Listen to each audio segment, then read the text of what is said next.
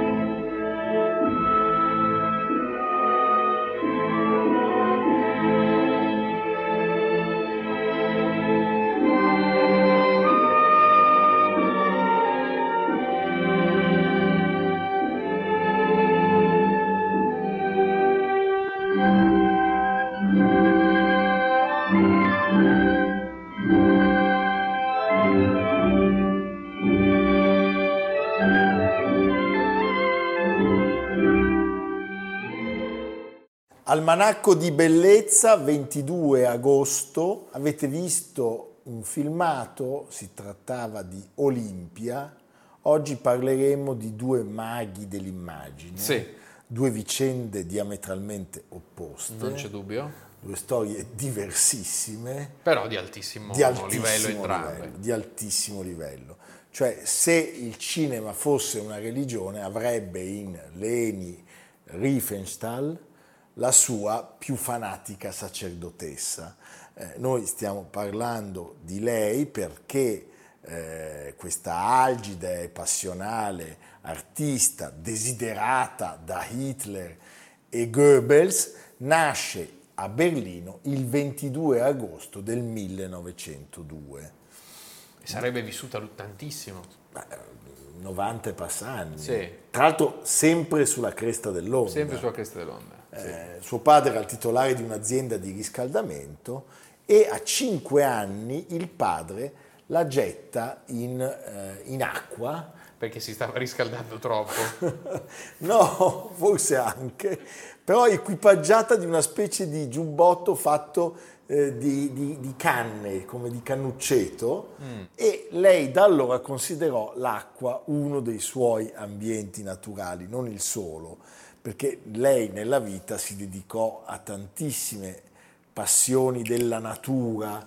Era una solo. che adorava primeggiare e essere sempre attiva. Sì, no, sì. Il, suo, il, suo, curriculum è una cosa impressionante, cioè lei studia la danza e il balletto russo con Eugenie Eduardova e la danza contemporanea con Mary Wigman, ma non è qui che si ferma, cioè esordisce eh, grazie a Max Reinhardt. Sì, sì, sì, diciamo che eh, già è una star nella Germania di Weimar. Sì, a vent'anni. Sì, con dei giganti del teatro come Max Reinhardt. E superando la nettissima ostilità del padre. È una spericolata sciatrice, è un'alpinista e poi incomincia a interpretare dei film, i primi sono... Dei film mitici per l'epoca, sì, il Piz Palù. Il Piz Palù, la tragedia del Che viene Piz citato Palù. anche in, in Glorious Bastard sì. di Tarantino. E poi lo citava, il Piz Palù lo citava spesso anche Claudio Abbado. sì, Era una delle sue, il Piz Palù. Eh? Eh, interpreta i film tra i ghiacciai, le valanghe, queste sterminate distese di neve, gira in Groenlandia un film nel 1933 dal titolo SOS Iceberg. Che cos'è? Eh. Un catastro? un... Eh sì, la montagna un, dell'amore. Che, che, cos'è? Un disaster movie? Sì, sì, ma tutti, tutti questi erano... Pensate che nel 30 è in, in Lizza per l'Angelo Azzurro. Der Blaue Engel. Ma vince, come sappiamo, e per fortuna, e per fortuna Marlene. Sì. Marlene Dietrich ha la parte ed è la sua, come dire, rivale, poi inizia a fare la regista.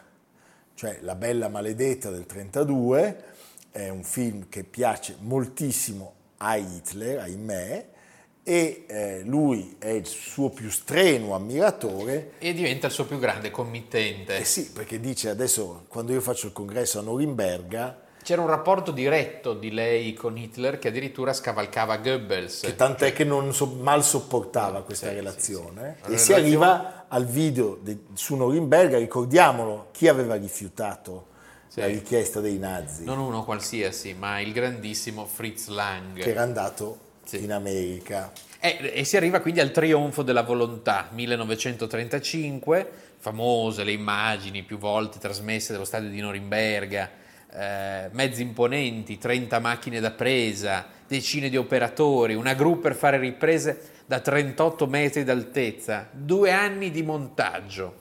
Tutte le coreografie di Albert Speer. Sì, è un film pericolosissimo perché è un capolavoro, ma un capolavoro del male. Sì, del male. Cioè è un film che sicuramente avrà spinto molti a diventare nazisti, talmente era bello. Sì, sì. E in questo sta la pericolosità.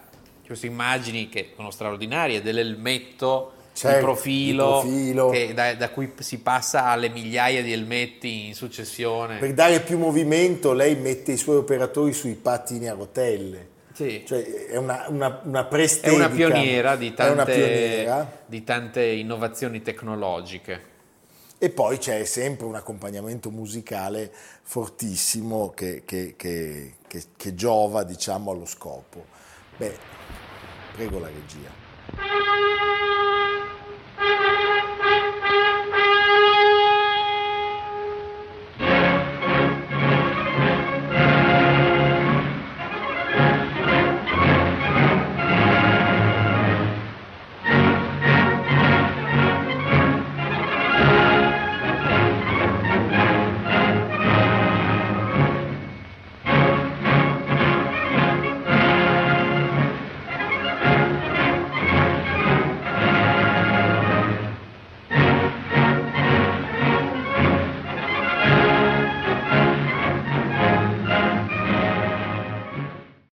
L'abbiamo visto all'inizio, Hitler le affida Olimpia. Olimpia che anche questo film eh, grandioso anche come mezzi e come lavorazione, tant'è che esce solo nel 1938. Due anni dopo le Olimpiadi. Due anni dopo le Olimpiadi. È una storia delle Olimpiadi dall'età classica a Berlino, quindi cioè, come, no? come Vasari che arriva a Michelangelo come massimo qui il massimo è Berlino. Però sono diciamo, grandi immagini anche che un po' fanno arricciare il naso come quelle di Jesse Owens, certo. che Hitler non sopportava perché lo considerava appunto un essere inferiore, oltre che appunto uno che vince eh, proprio lì. Eh.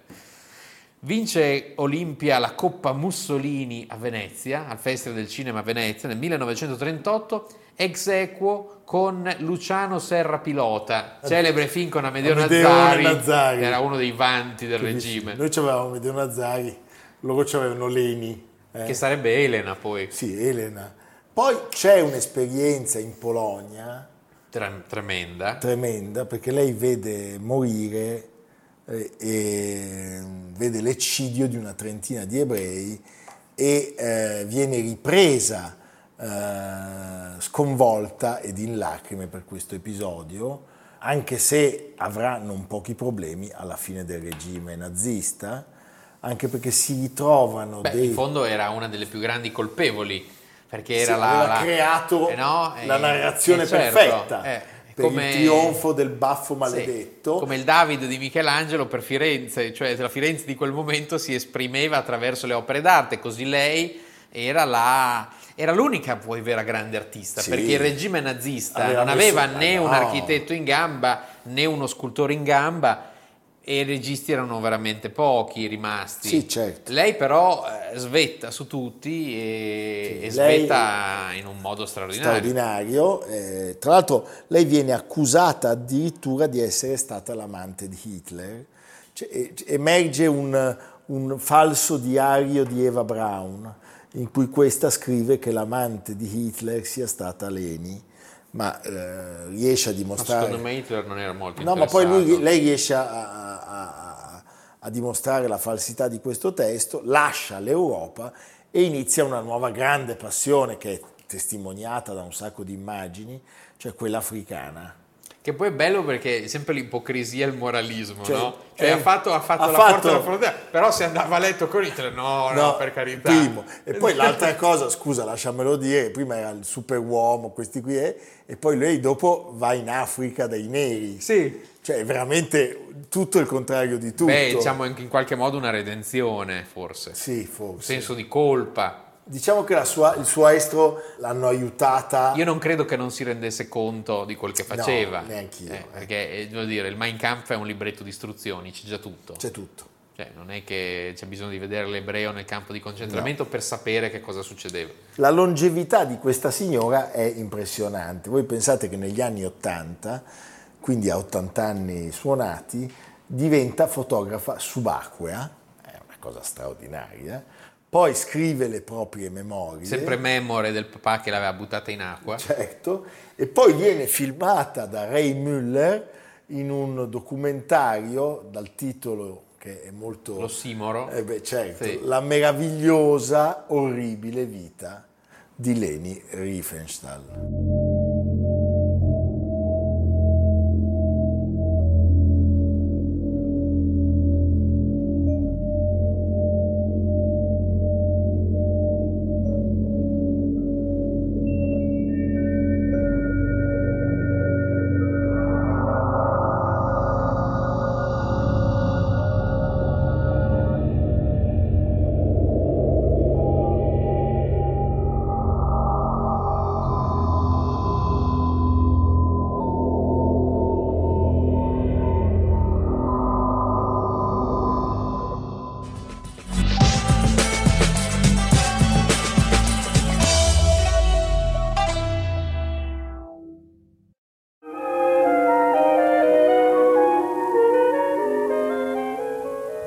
L'essere umano, invitato dal fotografo ad entrare in scena, lascia dunque la sua piccola persona per raccontare la storia della specie, i suoi sogni e i suoi smarrimenti. Rinvia quelle grandi funzioni fondamentali che sono le nostre coordinate,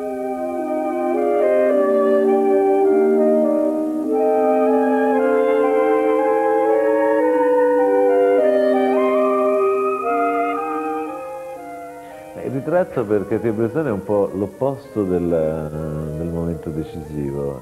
Il ritratto, dice prima di tutto, il ritratto è un rapporto tra due persone e questo si deve sentire, deve essere chiaro nella, nella fotografia. Lui dice addirittura una fotografia in cui il personaggio ritratto non guarda in macchina per me quasi non è un ritratto eh, cioè deve essere proprio evidente la, la, la disponibilità del, del, personaggio ritratto nei confronti del fotografo. Insomma, si deve sentire nell'immagine che è passato qualcosa. A noi piace ogni tanto avere un po' di veleno e poi trovare un antidoto. Certo. Nulla voglio togliere all'arte straordinaria della Riefenstahl. No, no, che comunque è considerata appunto Però da diciamo tutta la critica cinematografica una pioniera, una, un artista di primo ordine di quegli anni e appunto la pericolosità dell'arte di Leni Riefenstahl è assoluta. Solo sei anni dopo, sì. vicino a Parigi, nasce un altro straordinario campione dell'immagine, stiamo parlando di Henri Cartier-Bresson,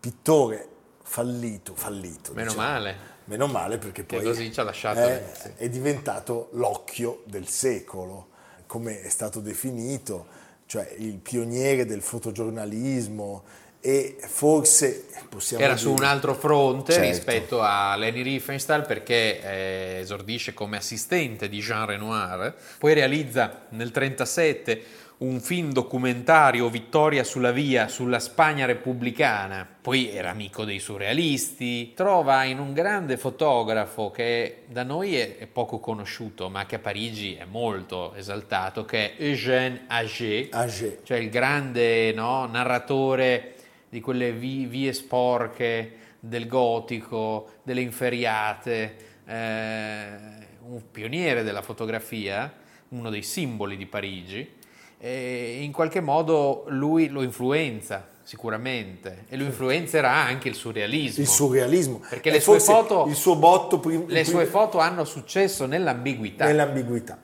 Lui si riesce a comprare una Leica 35 mm tra il Messico e l'Europa eh, produce dei servizi fotografici che lo rendono famoso dappertutto e soprattutto a New York. Sì.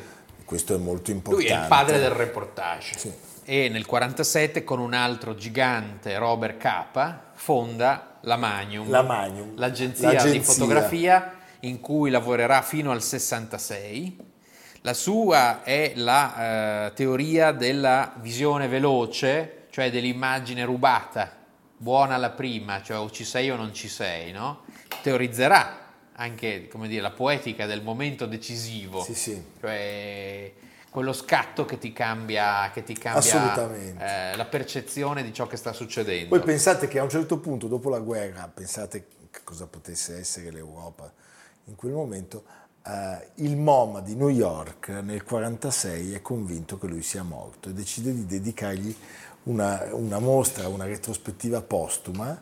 Lui si palesa e a quel punto però diventa il curatore di se stesso della sua mostra e la mostra viene inaugurata nel 1947 proprio l'anno in cui insieme a Capa eh, e ad altri grandi personaggi della storia della fotografia fonda la mitica agenzia Magnum.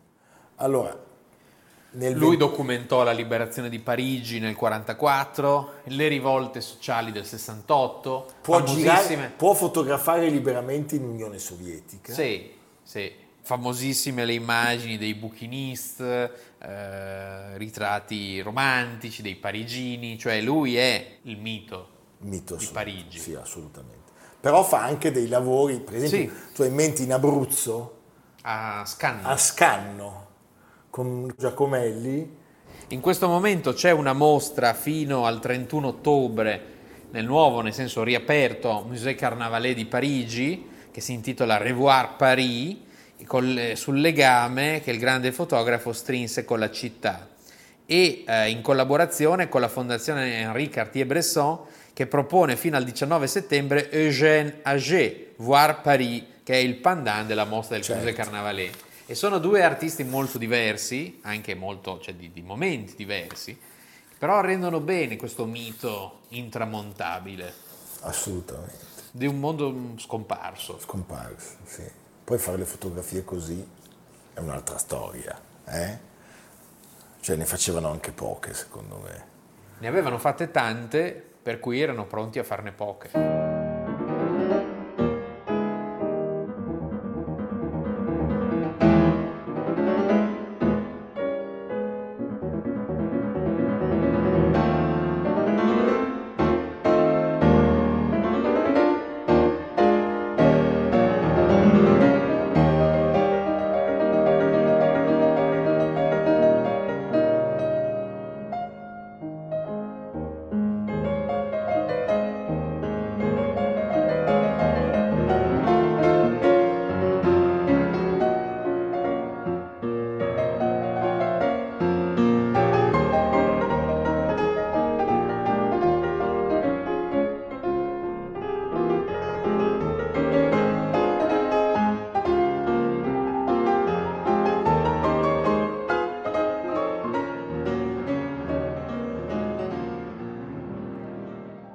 Un aspetto non trascurabile della sua attività è anche quello della ritrattistica.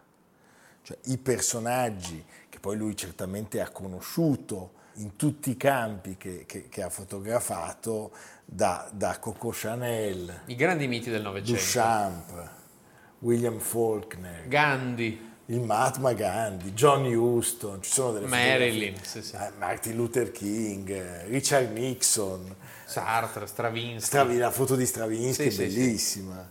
Eh, al giorno d'oggi Cartier-Bresson è principalmente riconosciuto come un fotogiornalista, un ritrattista, però lui, bisogna ricordarlo, ha sempre considerato la fotografia come una forma d'arte, cioè come un'estensione della pittura da cui lui veniva. La sua Leica era come un album da disegno meccanico, queste sono proprio parole sue, e lui da subito si dimostrò in grado di ritagliare immagini della vita quotidiana con una precisione. Beh, sì, la differenza tra la pittura e la fotografia è che la pittura documenta un'eternità, uno sì. stato di eternità. la fotografia cattura un momento, un, momento, un istante preciso. Diciamo che in lui è straordinaria la capacità di andare al nocciolo, al cuore sì. del problema. Il famoso momento decisivo. Il famoso momento decisivo, la sua estetica del momento. Lui poi ha fatto numerosi libri, eh, dove... Nel 52 sì. proprio c'è questo tema. La mia Leica mi ha detto che la vita è immediata e folgorante. E poi ha detto anche le prime 10.000 fotografie sono le peggiori. Eh beh, certo. Eh? Beh, insomma, oggi abbiamo dedicato a due giganti eh, dell'arte dell'immagine eh, la nostra puntata dell'almanacco, non senza riserve nei confronti della signora Leni, grandissima però. Grandissima al servizio del male. Del male, incondizionatamente aderenti invece alla poetica di Henri Cartier-Bresson. Certo, certamente. Sì, sì, sì. Bene Leonardo, e tu dove ci porti? E abbiamo parlato della mostra in corso al Musée Carnavalet. Il Musée Carnavalet ha riaperto dopo anni di lavoro. Il Musée Carnavalet si trova nel Marais a Parigi, eh, nell'Hotel Carnavalet costruito nel 600 da François Mansart il cui cognome è inevitabilmente legato alla, alla sua mansarda. invenzione più nota, la mansarda appunto. E è un museo abbastanza insolito, cioè, Parigi in realtà è pieno di questi musei, così come il primo Louvre era il ricovero di tutti i monumenti distrutti durante la rivoluzione francese, il Musée Carnavalet nasce per volontà del barone Haussmann, quello che realizza i famosi boulevard, boulevard che furono eh, fatti distruggendo parte del tessuto antico e storico, anche palazzi compresi. Quindi ci sono delle period rooms, delle stanze ricostruite, eh, dei materiali sulla storia di Parigi e si presenta oggi con un nuovo allestimento di uno studio norvegese, pensa. Ma dai? Sì. Hai capito. Lo studio Snowhetta. Però dalle foto sembra molto bello. Beh, sarà bellissimo. Sì. Andiamo, andiamo al Carnavalet a vedere anche un po' di mansardà. Sì. Va bene, a domani. A domani. Almanacco di bellezza, a cura di Piero Maranghi e Leonardo Piccini. Con Lucia Simioni, Samantha Chiodini, Silvia Corbetta, Jacopo Ghilardotti, Paolo Faroni, Stefano Puppini. Realizzato da Amerigo Daveri, Domenico Catano, Luigi Consolandi, Simone Manganello, Valentino Puppini. Una produzione classica HD, Sky Canale 136, in collaborazione con Intesa San Paolo.